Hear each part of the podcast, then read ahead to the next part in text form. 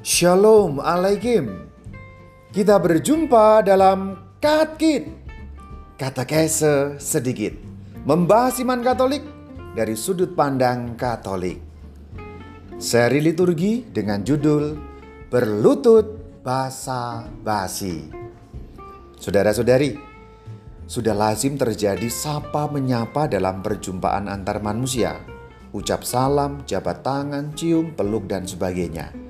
Kadang ada juga sapaan basa-basi. Dengan Tuhan, ternyata bisa juga orang berbahasa basi. Itu terjadi di dalam gedung gereja. Yang dimaksud basa-basi ialah melakukan sesuatu sekedarnya saja tanpa bobot isi. Tulus atau tidak, sadar atau tidak, itu soal lain. Di dalam gereja, ketika menghadap Tuhan, orang bisa basa-basi berbuat sesuatu. Contoh yang umum adalah berlutut. Orang Katolik punya kebiasaan berlutut sebelum duduk di gereja.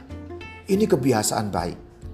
Namun sesuatu yang baik kadang kehilangan isinya. Sebab orang melakukannya sembarangan, kurang peduli, acak-acakan. Kerap tampak di gereja orang berlutut asal-asalan.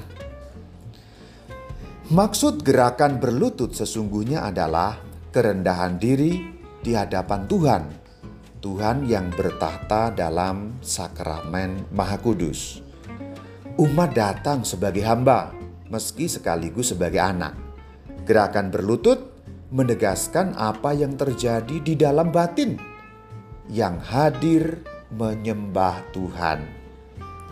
Jadi, janganlah berlutut sekedarnya. Janganlah berlutut secara raga saja. Batin ikutlah berlutut. Saudara-saudari, sudah punyakah sikap batin itu saat Anda berlutut? Jika belum, mari perbaiki cara raga dan sikap batin saat berlutut. Berlutut, jangan basa-basi berlututlah dengan hati yang punya sikap sembah kepada Tuhan yang sedang kita hadap. Amin. Saya Referendus Dominus Istimur Bayu. Shalom Aleikum. Walaikum Shalom.